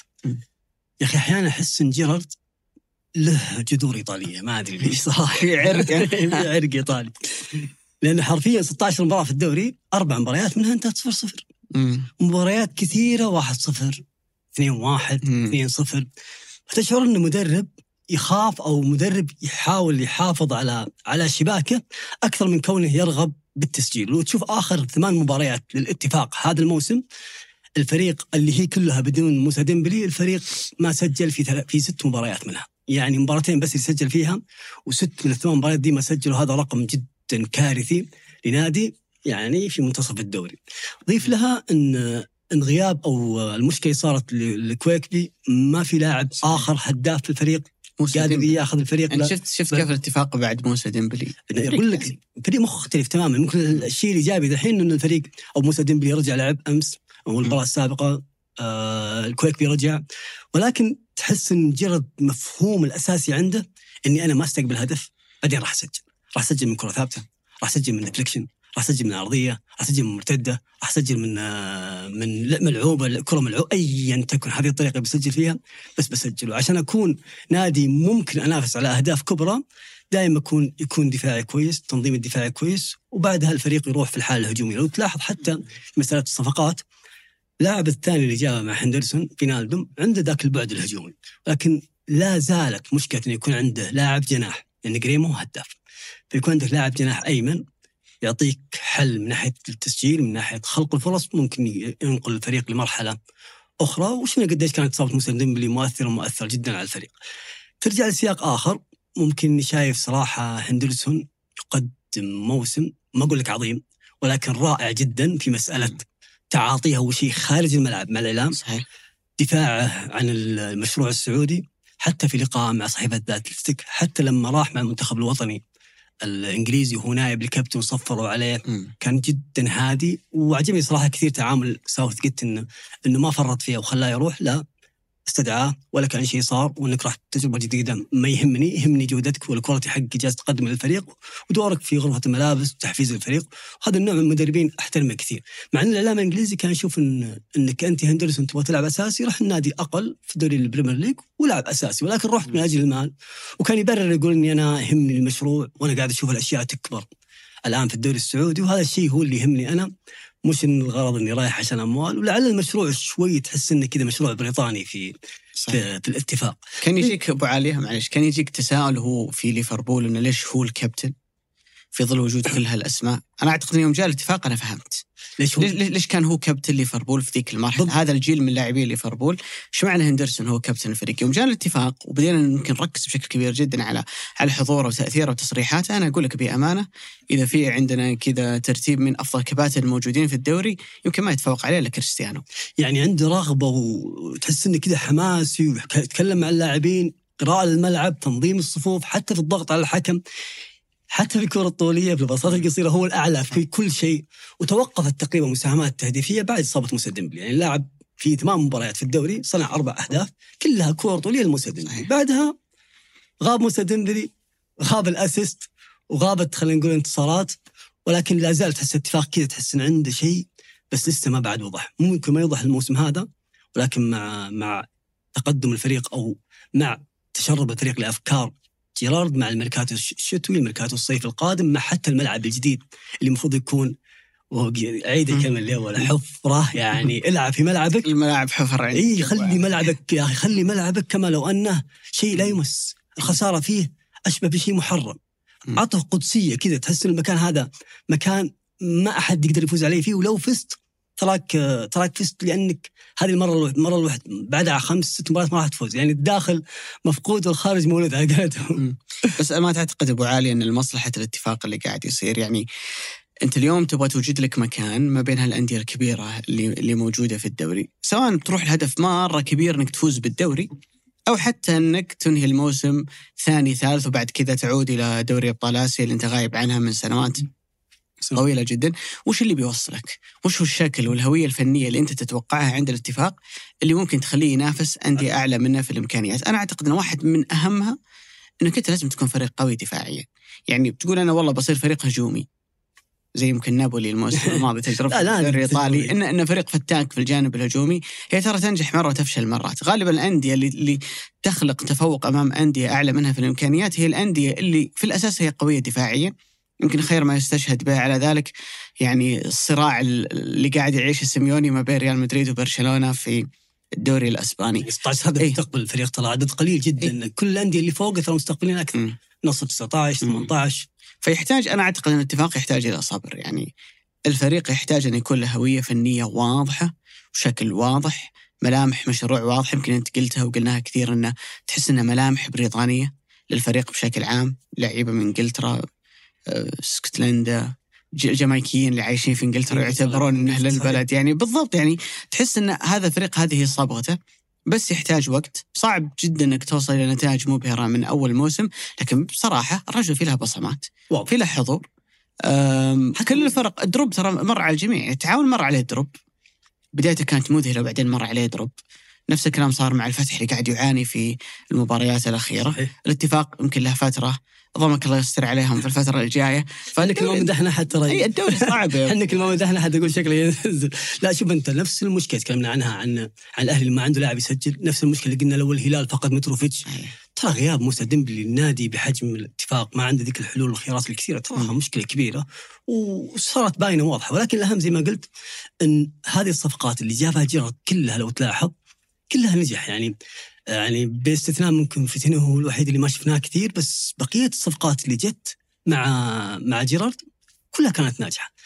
الخصم يا أبو علي اللي كان الاتفاق هو الشباب. ممكن الرقم الواضح أو المعروف إن الشباب ترتيبه الحادي عشر. والرقم المعروف والملاحظ ولكن بدقة شوي ممكن ما يكون ملاحظ هو إن الشباب مسجل أو. أو مسجل عفوا 17 هدف أي إنه معدل هدف واحد في كل مباراة. مرة يعني. هو هو حتى بهذا الرقم لفريق المركز ال 11 هو نفس الحزم. الرائد أعلى منه أبها أعلى منه. كلها انديه تنافس على أو تصارع على الهبوط وأنت في منتصف جدول الدوري. تنظر لل لمعدل استقبال الاهداف أو عدد استقبال الاهداف 23 هدف. هو رقم أعلى من ضمك أعلى من الوحدة أعلى من أندية مثل التعاون اللي هم فوقك. تشعر ان هذا الفريق قائم على الدفاع في على مستوى جلب النقاط ولكن هو قائم أيضا على الدفاع على مستوى تسجيل الأهداف. شوف كل أندية الدوري أبو علي ال 18 اللي قدامك الآن تلقى هداف الفريق هو لاعب مهاجم. عطني أي نادي في بالك نبدأ بالحزم من تحت توزي خمس أهداف فوقه الرائد آه سعيود أربع أهداف فوقه أبها آه إيكامبي أربع أهداف فوقه آه من قل معاي. آه عطني أي نادي. الرياض الوحدة. الرياض. الوحده قالوا صحيح. قال الرياض. آه، العباس ست أهداف. آه الفيحة سكالا سبع هذا أهداف. طبيعي يعني عند الكل. يعني وأنت رايح كذا بالارقام تشوف ارقام كذا وكلهم مهاجمين توقف عند الشباب تشوف هداف الفريق سايس ثلاث أهداف. أي أقل من كل أندية الدوري. مم. أنا ما أقول لك إن الشباب ممكن يكون وضعه صعب أو وضعه مهدد بالهبوط لأن ما بينه وبين الهبوط إلا أربع نقاط ترى. ولكن إذا أنت ما تملك حل هجومي يسجل على الأقل ما أبغاه يسجل أنا آه، 20 30 هدف أبغاه يسجل 10 15 هدف في الموسم. فهذه مصيبة. إذا أنت قائم كل فريقك على الدفاع وقوة الدفاع وتميز سايس اللي يقدم في موسم امتداد لكأس العالم إلى اليوم موسم عظيم جدا. جالس يشيلك في الدفاع. وبرضه يشيلك في الهجوم جالس يسجل لك أهداف. وغيره ترى ترى برضه سانتوس سجل هدفين أتوقع وبرضه صقور سجل هدف. فالفريق بدون مهاجم ما بيقدر يروح بعيد. ولو بدأ الدوري وبدا المنافسين يضغطونه أكثر وأكثر ترى ممكن الشباب يجي في موقف ترفع يدك لأنه تقريبا كل الأهداف اللي يسجلها الشباب من كور ثابتة. حتى الأهداف اللي يسجلها كراسكو تراها من كور ثابتة. ركنية ثلاث فاولات. ف أعتقد إن الهدف أو الشيء الرئيسي اللي الشباب لازم يروح له. في الميركاتو الشتوي هي جلب مهاجم هداف جلب مهاجم يجيب لك 15 20 هدف. أو خلينا نقول في الدور واحد الثاني ديالو. يجيب لي 10 أهداف بس بغير ديالو أهم شيء. هم لو رجعوا قالوا زين. صحيح. أبو- الملفت يا أبو عالية إنه هو جمهور الشباب عندهم اعتقاد إن الفريق كان المفروض يكون عنده ميركاتو كبير. الصيف الماضي من أجل إنه يكون قريب من الأندية ال- الأربعة الكبيرة اللي أجرت تعاقدات كبيرة جدا، الموضوع هذا ما صار لكن بقى في تنافس ثاني ما بينك وبين الأندية خلينا نقول نوعية التعاون الفتح كل شفنا بعد ذلك ضمك الاتفاق بقية الأندية اللي اللي موجودة لما أنت تشوف الميركاتو اللي سواه ال- الشباب في الصيف إنك تجيب كراسكو إنك تجيب آه سايس. رومان سايس إنك دعم حتى على مستوى لاعب زي كويار عنده تجربة ممتازة مع الهلال خلال السنوات الماضية إن يمكن ديالو الصفقة ما نجحت لكن حتى على مستوى اللاعبين المحليين يعني أنت جبت كم اسم هل هذا الفريق لو تنظر اليوم كعناصر هل المفروض إن هذه مستوياته ونتائجه؟ أعتقد إنه لا. مهما يكون عندك من مشاكل، مهما يكون عندك من نواقص، ترى كل الأندية عنده. يعني في أندية اليوم تؤدي بشكل أفضل منك، مثلا على سبيل المثال ضمك. صحيح. واحد من من الصفقات اللي ما نجحت هذا الموسم هو سيساي مهاجمهم اللي هم جابوه في الصيف الماضي مع ذلك الفريق قادر يلاقي نفسه بدون بدون ما يكون عنده مهاجم. فما تقدر إنك تحط كل شيء كل شيء على إن الفريق ما نجح إنه يجيب مهاجم. أنا أعتقد اللي قاعد يمر فيه الشباب هو امتداد للمشاكل اللي صارت في الصيف الأزمة الإدارية الواضحة اللي صارت تغيير مجلس الإدارة مجلس إدارة جديد أصلا جاء بعد خالد البلطان بعد فترة تم حل هذا المجلس إدارة جديدة المرحلة الانتقالية هذه. يمكن تتذكر أبو عالية أنا من الناس اللي تكلمت من الحلقة الأولى أو الثانية أتذكر. لابد أن الشباب يتعلم من تجربة الأهلي. الأهلي اللي صارت. ممكن أنت ما تنتهي بنفس النتيجة إن الفريق في نهاية الموسم يهبط لكن ظل الجمهور طوال السنة يلقي باللائمه على شخص أو شخصين وكما لو أن الفريق داخل الملعب معفي من من هذا من هذا اللوم. طيب. الإدارة هذه مشيت واللي كانوا شغالين في النادي وراحوا جت إدارة جديدة. هل صار في تحسن باهر في النتائج؟ هل صار في نقلة نوعية في المستوى؟ فعليا أنت تطلع مباراة مباراتين ثم تعود لنفس الأزمة اللي أنت صحيح. كنت موجود فيها وتنتظرك مباراة مهمة جدا على مستوى موسمك أمام النصر في دور الثمانية من بطولة كأس كأس الملك البطولة اللي أنت غايب عنها من سنوات طويلة والشباب اللي من 2014 ما فاز ب- بأي بطولة. فأعتقد أنه الفريق الموجود حاليا اللي فيه كراسكو في كارلوس جونيور في لعيبة كويسين زي هتان بهبري وفهد المولد في لاعبين محليين جيدين زي حسين القحطاني زي فواز الصقور زي لما يرجع بعد ذلك متعب الحربي. عندك لاعبين أجانب هم ما هم من class A على مستوى الدوري لكنهم كويسين. ما يعني انه يعني حرام إن فريق بهذه الإمكانيات يكون في هذا المركز. وهذه نتائجه وهذه مستوياته. لذلك أعتقد الاتحاد بي...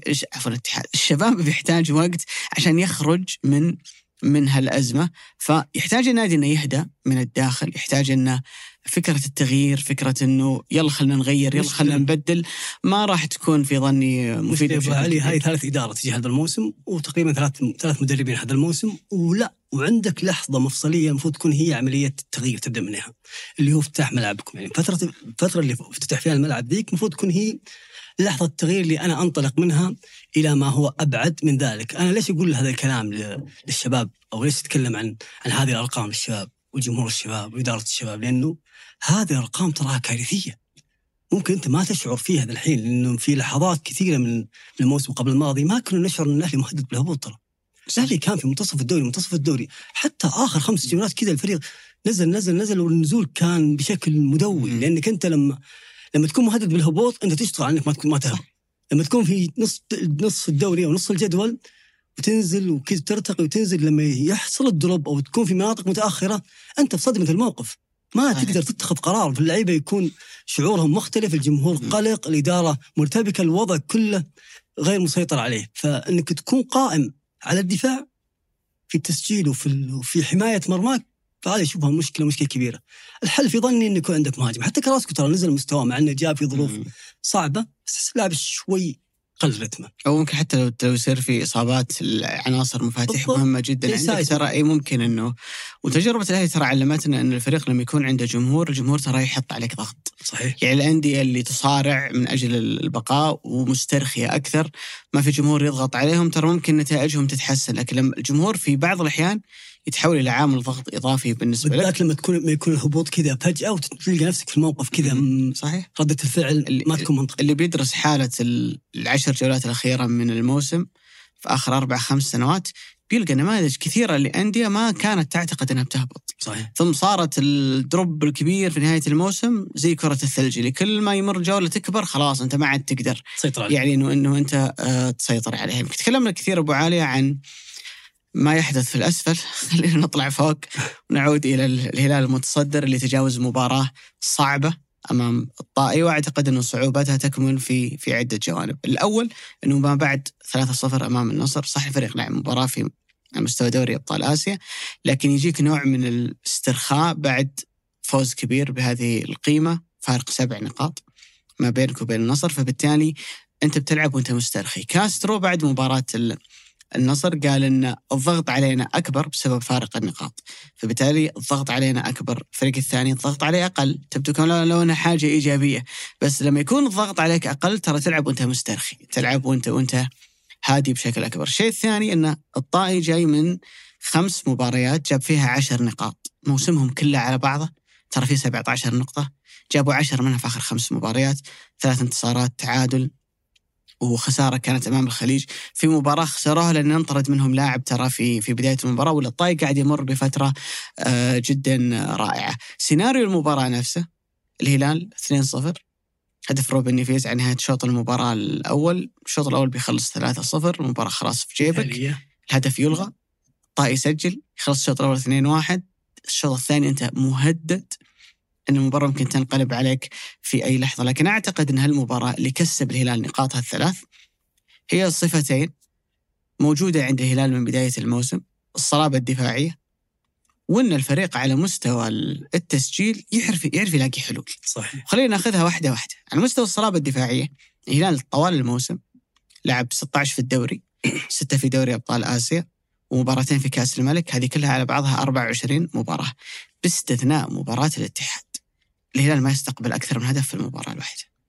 يعني إذا جيد مرة تراك بتسجل عليهم هدف، لكن فكرة إنك تقلبها عليهم 2-0 2-2 تكسبهم 2-1 تسجل عليهم ثلاثة.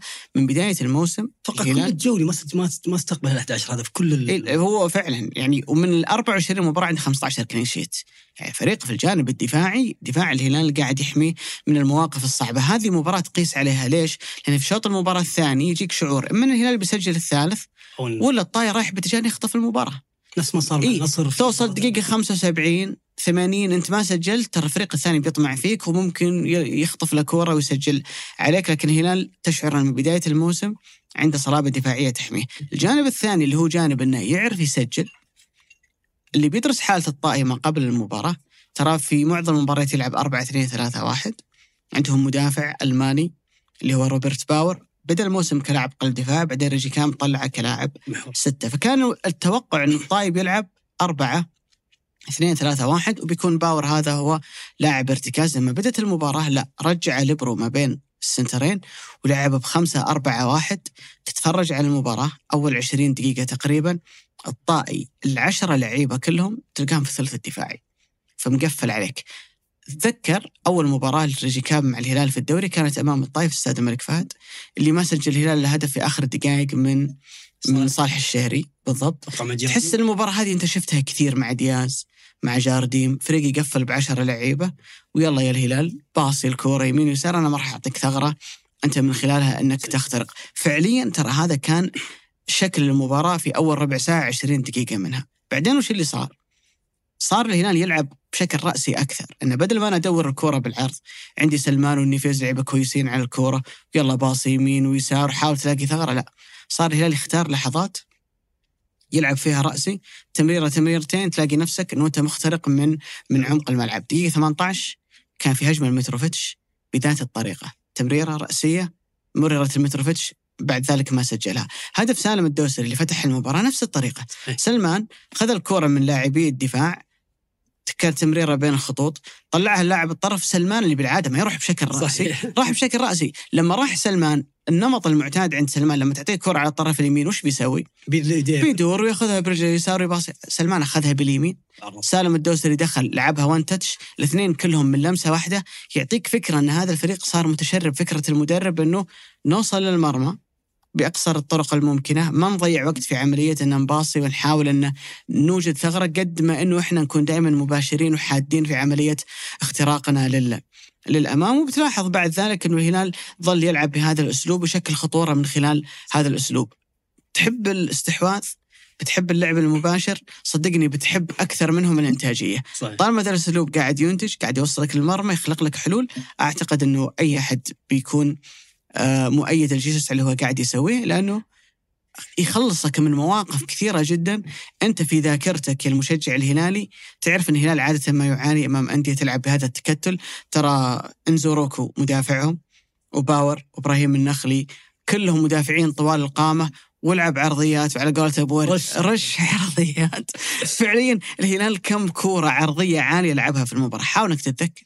ما صار يلعب هالأسلوب. حتى الكره اللي سجلها سالم فكرة ان متروفيتش يأخذ المدافعين على القائم الثاني وسالم يخش على القائم الأول فيها فكرة إنه عرضية بس ب style مختلف. لكن فكرة إني ألعب عرضيات عالية ويلا يا متروفيتش وسافيتش أنتم طوال مشوتين بالراس حط حطوا لنا واحدة. لا إن المدرب يحاول إنه يوجد حلول مختلفة.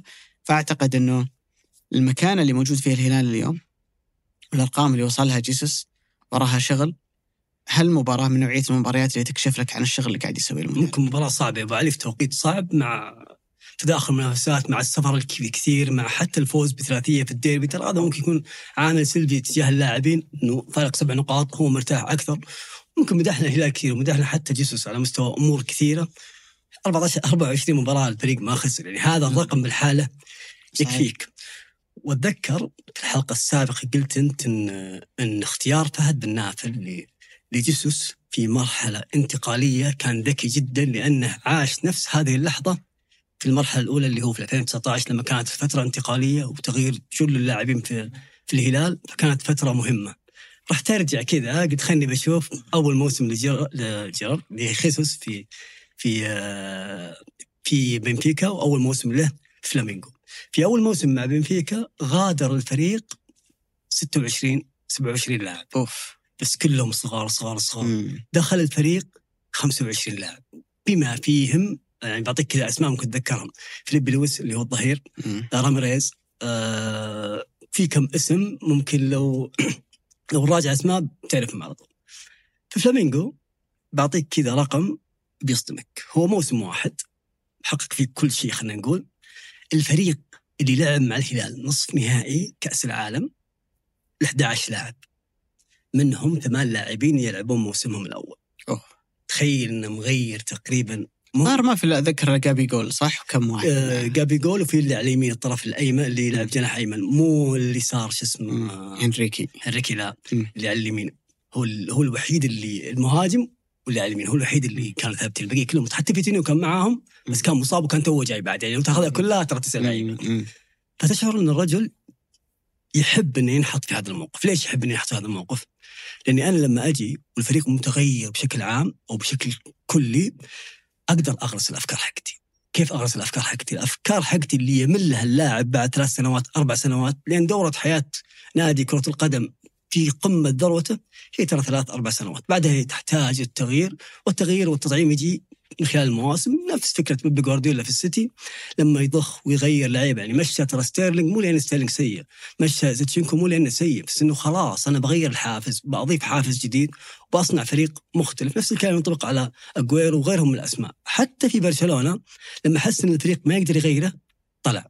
في بايرن ميونخ نفس المشكلة لما حس إنه ما يقدر يغير الفريق أو ما يقدر يطعم الفريق بعناصر أخرى طلع. في السيتي لا المشروع مختلف. كل ثلاث سنوات لاحظ السيتي أو كل أربع سنوات تحس إن الفريق كله تغير وجاء كذا مشروع جديد حافز جديد رغبة جديدة. فخصوص يحتاج هذا النوع من الأندية إني أنا أحفزهم أعطيهم كل كل طاقتهم يعطوني ثلاث أربع مواسم أو خلينا نقول ثلاث مواسم بعدها أغادر. وتشوف في تجاربه كلها خصوصا في الدوري البرتغالي بحكم الدوري البرتغالي أصلا بالأساس ترى التغيير فيه كبير. يعني هم يوردون لكل أوروبا لاعبين فعشان كذا ما عندهم استقرار.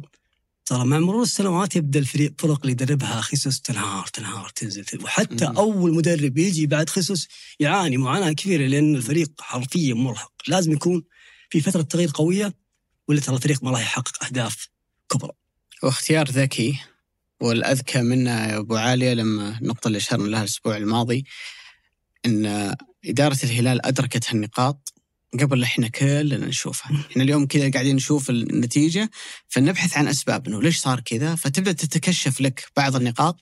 الذكاء والحنكة الإدارية أنك أنت شفت كل هالتفاصيل في الوقت اللي كان ال- الناس تعتقد أنه التعاقد مع جيسوس. okay لأنه اسم متاح ولا كان الطموح مدرب أكبر لكن نجاح باهر بأمانة للهلال معاه خلال هذا الموسم حتى على المستوى النصري by ترى اختيار مم. كاسترو ترى اختيار ذكي جدا واتوقع إنه متأكد مو أتوقع إنه رونالدو كان خلف هذا الاختيار يعني مم. كان يبحث برتغالي ويبحث عن رجل يقدر يطلع أفضل نسخة لكريستيانو في نهاية مسيرته، فأعتقد. نفس الاختيار أحيانا تحتاج إنك تشرك اللعيبه ال- الأساطير الاقوياء اللي عندهم بعد فني. في كثير من القرارات. بس شوف أنا ممكن أروح يا أبو عالية إلى كذا شيطنة الفكرة اللي أنت قلتها فإن رونالدو يتدخل أنا أقول خليه يتدخل لسبب اللي بيدرس حالة النصر خلال السنوات الماضية واحدة من أكبر المشاكل اللي كان يعاني منها النصر أن الفريق كان دائما حوله الكثير من من الضجيج صحيح. الفريق كان دائما تحس انه في فريق يلعب في الملعب لكن في الكثير من التصاريح، الكثير من البيانات، الكثير من الصراعات اللي خارج الملعب. صحيح. لما واحد بقيمة كريستيانو رونالدو يقول لك على افتراض إن النقطة اللي انت اشرت لها يا أبو علي إنها صحيحة إنه هو اللي طلب التعاقد مع كاسترو الاثنين وصلوا النصر إلى حالة انك تشعر إن اليوم هو فريق كرة قدم بس صحيح يعني ما بعد المباراة مباراة الهلال والنصر على الرغم من كل الضجيج اللي صار على مستوى ال social media والإعلام والتعاطي الإعلامي اللي معها ما ظهر أي صوت من داخل النصر. صحيح. يعني عادة أبو علي ذاكرتنا اللي اللي, اللي نتذكر اللي كان يصير مع النصر ترى ممكن يطلع بيان ممكن تغريدة ممكن أحد مسؤولي النادي يتكلم ممكن أحد اللاعبين نفسهم يتكلم في المؤتمر في ميديا. فعليا ما كان في ذاك الكلام أعتقد ممكن كاسترو ترى تكلم بس ما هو بذات الحجم اللي إحنا متعودين عليه إنه يصير خلال السنوات بس الماضية. نفس الحجم من ناحية شكلي بقول كلام فيه الكثير من الجراءه على قولتهم يعني بس تلاحظ إن الصوت هذا موجود في الجمهور الجمهور وأنا أعتقد تحتاج إلى وقت أبو أحتاج. عشان تغير لكن لازم. الخطاب الرسمي اللي قاعد يجي من النادي اللي يعطيك شعور كيف يفكر النادي اختفى وهذا بينعكس على وهذا نجاح كبير جدا وتغيير مهم جدا بالنسبة لأنه. مستقبل راح ينعكس حتى على الجمهور سالفة إني أعيد في مباراة انتهت حتى لو خلنا نفترض جدلا انه النصر آه ثلاث أهداف محققة أو ثلاث أهداف حق- حقيقية الغيت ونف يعني مباراة تشبه مباراة الهلال وسيدني مثلا مم. ما يجب إني أضخم هذا الموضوع وأعطيه هالة إعلامية بيأثر حتى على اللاعبين، ما يخليني حتى أنا كمشجع أنظر للأخطاء الموجودة، يعني الجمهور أو ما أقول كل الجمهور ولكن كثير من الصحفيين النصراويين كثير من الجمهور النصراوي أنا قايل الكلام فيه كثير من الجراء صدق حرفيا ركزوا على عملية الأخطاء الحكم ويقول عطني حقي أنا أتفق معك. عطني ما عندي مشكلة في هذا الموضوع ابدا.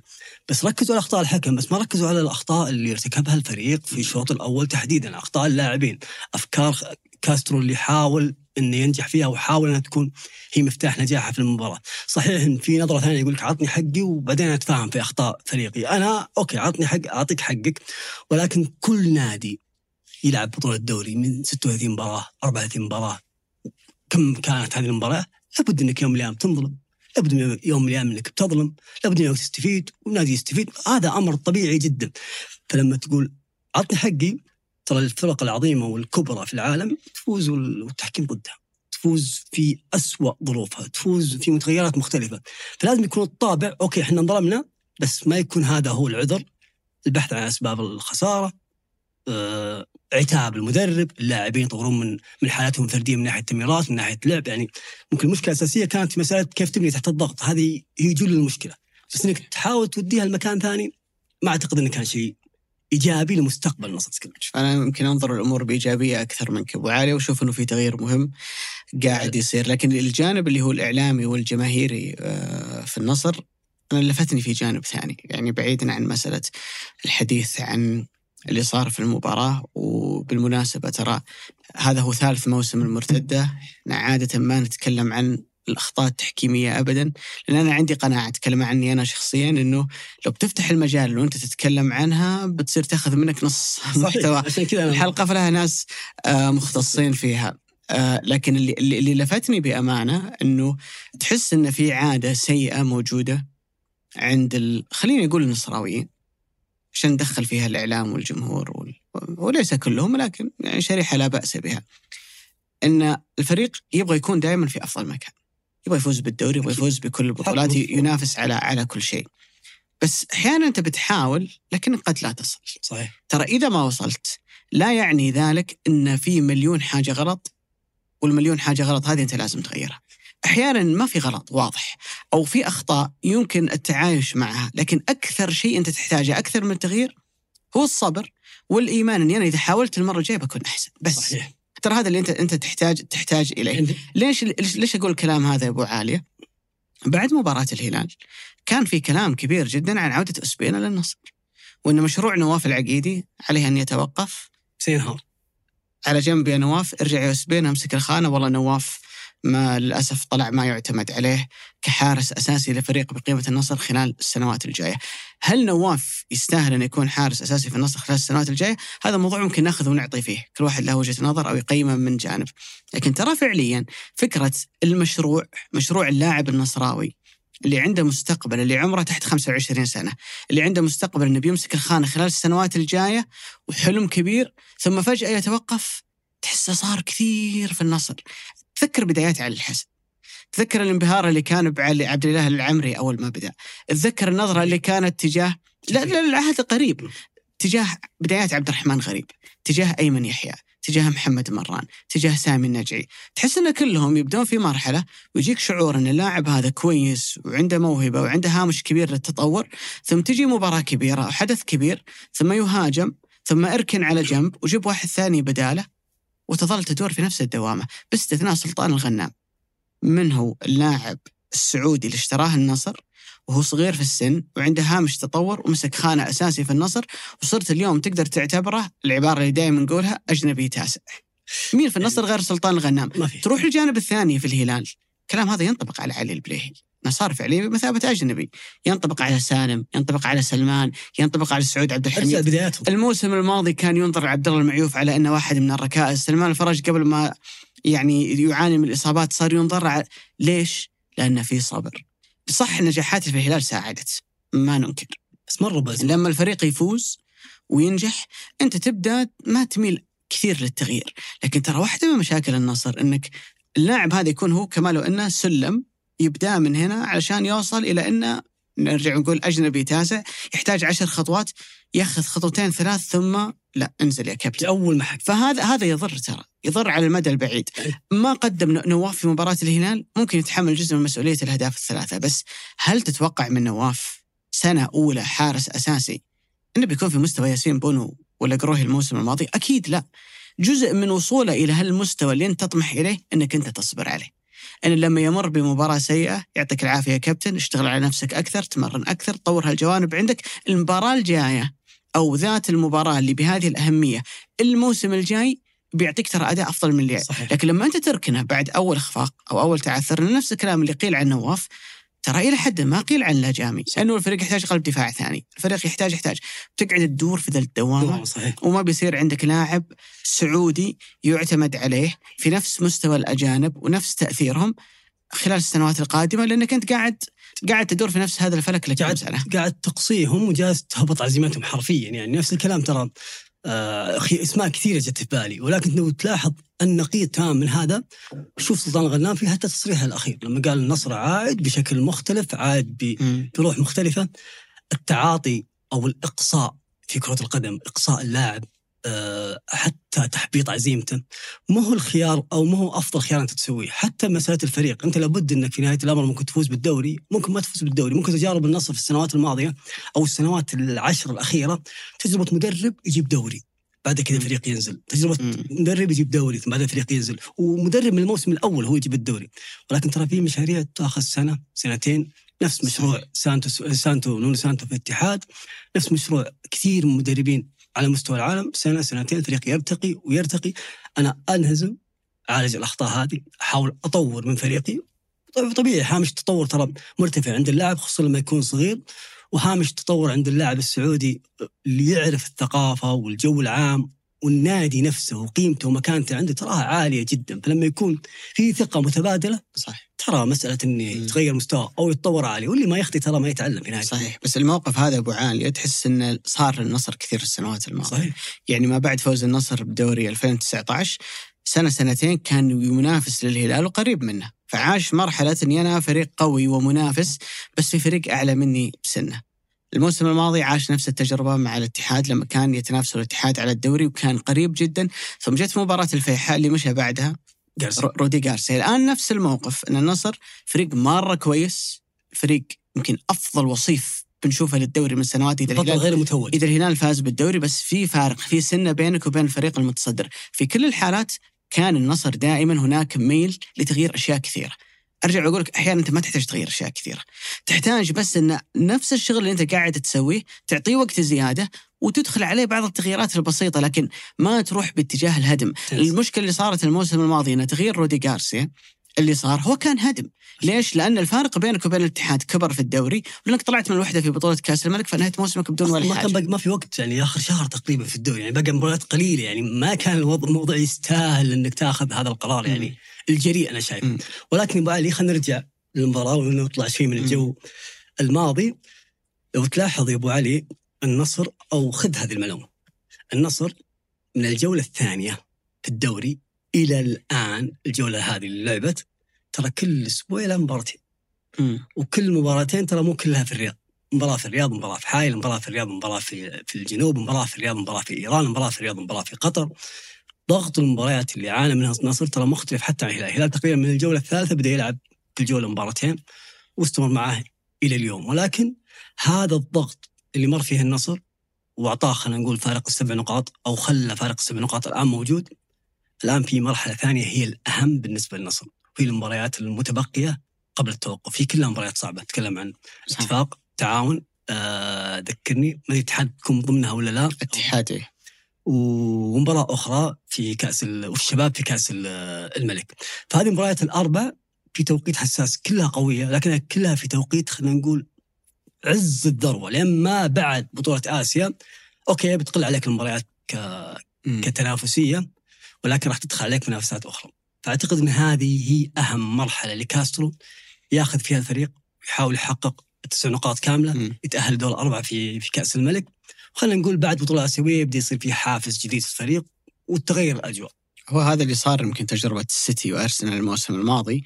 انه كان في فارق لكن بعد كأس العالم كملوا لنا موسم جديد. آه، بالضبط. بدا وعشان يظل النصر في المنافسة يحتاج إنه في الفترة ذي ما بعد صدمة الديربي إن الفريق ما يفقد آه، أي نقاط. وبأمانة كان ظهور الفريق في المباراة الماضية يعني كان الفريق قدم عرض رائع جدا في مباراة الرياض.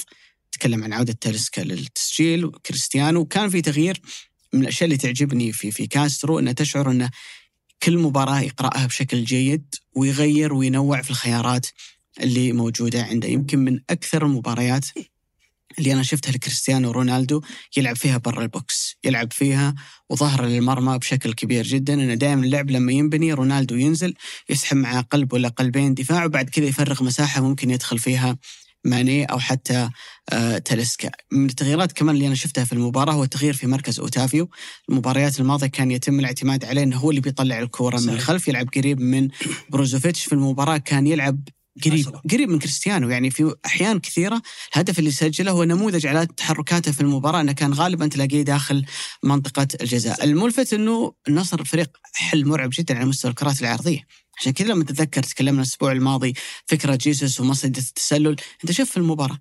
هدف كريستيانو الأول عرضية، هدف أوتافيو عرضية، تلسكا عرضية، الفريق عنده حلول متعددة جدا على مستوى الكرات العرضية، شوف شفت براعة ماني لما قلت لك المباراة الماضية إنه يدخل على جوا وبعد كذا يلعبها بالرجل اليمين.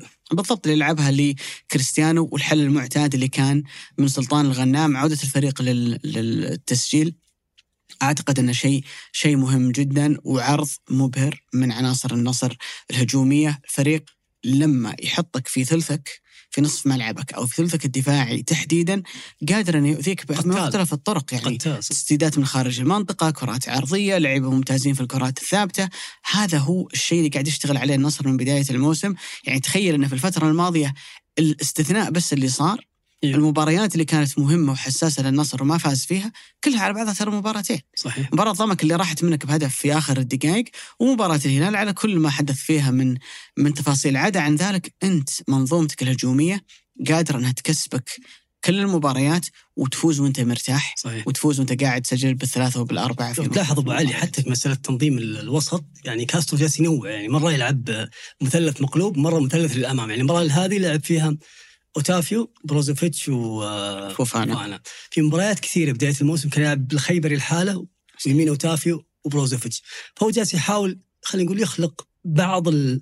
بعض الأفكار الجديدة في الفريق منها أن يكون أوتافيو قريب من رونالدو يفرغ رونالدو يطلع ويدخل ويخلق له نوع من المساحة أفكار كثيرة صراحة كاسترو جالس يسويها وهذا يعطيه شوي مرونة تكتيكية في في المباريات أو مع تقدم الجولات وش رأيك على طاري التجربة في تجربة أيمن يحيى ظهير أيسر؟ آه أنا ضد إن اللاعب ينحط في خانة غير خانته يعني أنا كنت. ضد إنه يعني حتى ضد ان البراك يلعب في اليسار. ويكون عندك وهو أصلا الكوره حقه في اليمين فأنت دائما تقتل اللاعب لما تحطه في مركز كان. تكون مضطر يعني في غياب آه، لما تكون مضطر مضطر ما في ما في خيارات. كثيرة هي ترى اليوم الفكرة إن معظم الأظهرة الجيدين على مستوى العالم كثير منهم ترى بدايته كان لاعب طرف يعني كان يلعب طرف بعد كذا إنه لعب آه، رجعه ولعب صار يلعب ظهير. في فرصة أيمن يحيى بحكم إنه يلعب جناح يسار ويلعب بالرجل اليسار وفي تنافس كبير جدا على الخانة. تكلم عن ماني وتلسكا وعبد الرحمن غريب وأكثر من من لاعب ثاني. عنده فرصة إذا هو يبغى يتحول إلى لاعب آه، أساسي ومهم بالنسبة للنصر إنه يتحول إنه يلعب آه، لاعب ظهير. يمكن شفنا فاسكيز في ريال مدريد. في الوقت اللي خلاص بدأت تحس إن فاسكيز بيمشي من ريال مدريد. جت إصابة اضطروا لعبوه ظهير يمين. بدأ يبدع في هالمركز وتم التجديد معه خلال السنوات الماضية عشان تكون أنت الظهير اليمين البديل اللي لكارفخال الشك عندي في جانب أيمن يحيى وهي في نقطة واحدة ان من وقت ما كان يلعب أيمن يحيى من اللاعبين اللي عندهم مشاكل لياقية واضحة. ترى نادرا يكمل مباراه الكاميرا أحيانا تطلع عليه تحس إنه تعبان مرة في كل مرة يقوم فيها بمجهود. المركز الظهير يتطلب لاعب يعني سلطان ما شاء الله تبارك الله وسعود عبد الحميد وغيرهم لياقيا جدا ممتازين. يروح ويرجع لأنك لما تتأخر ثواني بسيطة تكسل في عملية الرجعة أنت بتكشف فريقك في الجانب الدفاعي. تحتاج أنك يكون عندك دائما قوة انفجارية في عملية إن الفريق مثلا لاعب زميل لما يعطيك كرة في المساحة تقدر تسبق ال- المدافع عليها. هل النقاط هذه متوفرة عند أيمن يحيى؟ بصراحة لما كان يلعب لاعب طرف لاعب جناح واحد من أكبر المآخذ اللي كانت عندي علينا لياقيا ما هو ما هو في أفضل حالة ممكنة، هل كاستر يقدر يطوره في نعم. هالجانب؟ لو نجح أعتقد إنه ممكن خلينا نقول ولادة جديدة لأيمن إنه ممكن يلاقي نفسه في هالمركز ويبدأ إنه يثبت نفسه فيه، تراه على مفاوضات تجديد عقد مع النصر عقده يوشك إنه ينتهي فممكن إنك أنت تخلق لنفسك نجاح جديد في في هالمركز. كل اللاعبين ترى اللي يعانون لياقيا في في دورينا السعوديين ترى المفروض إنه في الفترة القادمة أو خلينا نقول لك الموسم الجاي تشوفهم في حالة بدنية مختلفة، ليش؟ لأنه اللاعبين اللي ينافسونهم ويتدربون معاهم تراهم في level مرتفع لا والمدربين قاسيين ولما تكون ما أنت بدنيا جاهز ترى ما راح تلعب. حرفيا ما راح تلعب. صحيح. ما عادت ميزة زي ما نقول دايم ما عادت ميزة. option خيار لك إنك تكون قوي بدنيا لازم اليوم كل اللعيبة لازم. في حد أدنى من الجاهزية البدنية. وصلنا الختام أبو عالية. صحيح. حلقتنا القادمة إذا الله يسر والاتحاد تجاوز أوكلاند. أنا بتكون بعد مباراة الأهلي المصري. مباراة نار وشراب. عظيمة صراحة. نار يعني وشراب. خليها تجي بعدين نسولف فيها لأن لا أنا لا عندي عندي ثقة كبيرة جدا إن الاتحاد بيوصل وإن شاء الله حتى ذا بإذن المباراه الله. بيتجاوزها فحتكون حلقتنا القادمة بإذن الله تعالى. بإذن الله. تأتي بعد مباراة الاتحاد والأهلي المصري. إحنا نتف... نقول تفاؤلا انه الاتحاد والأهلي المصري. بإذن الله. وبإذن الله تعالى يكون فيها انتصار. اتحادي يسعدنا كلنا كسعوديين شكرا لك أبو علي. حياك الله بالي شكرا لكم وشكرا لمحمد الفوزان في إعداد وإنتاج هذه الحلقة عبد الرحمن العطاس في التصوير وفي الإضاءة ياسر كدشة يوسف إبراهيم في التسجيل والهندسة الصوتية في التحرير مرام الضبيبان وفي التلوين أحمد سالم في إدارة الإنتاج عبد المجيد عمر وفي الإشراف على الإنتاج رزان دهيثم وفي إدارة محتوى التواصل الاجتماعي أحمد غالب. هذا بودكاست مرتدة أحد منتجات شركة ثمانية للنشر والتوزيع. نلتقيكم بإذن الله تعالى الأسبوع القادم.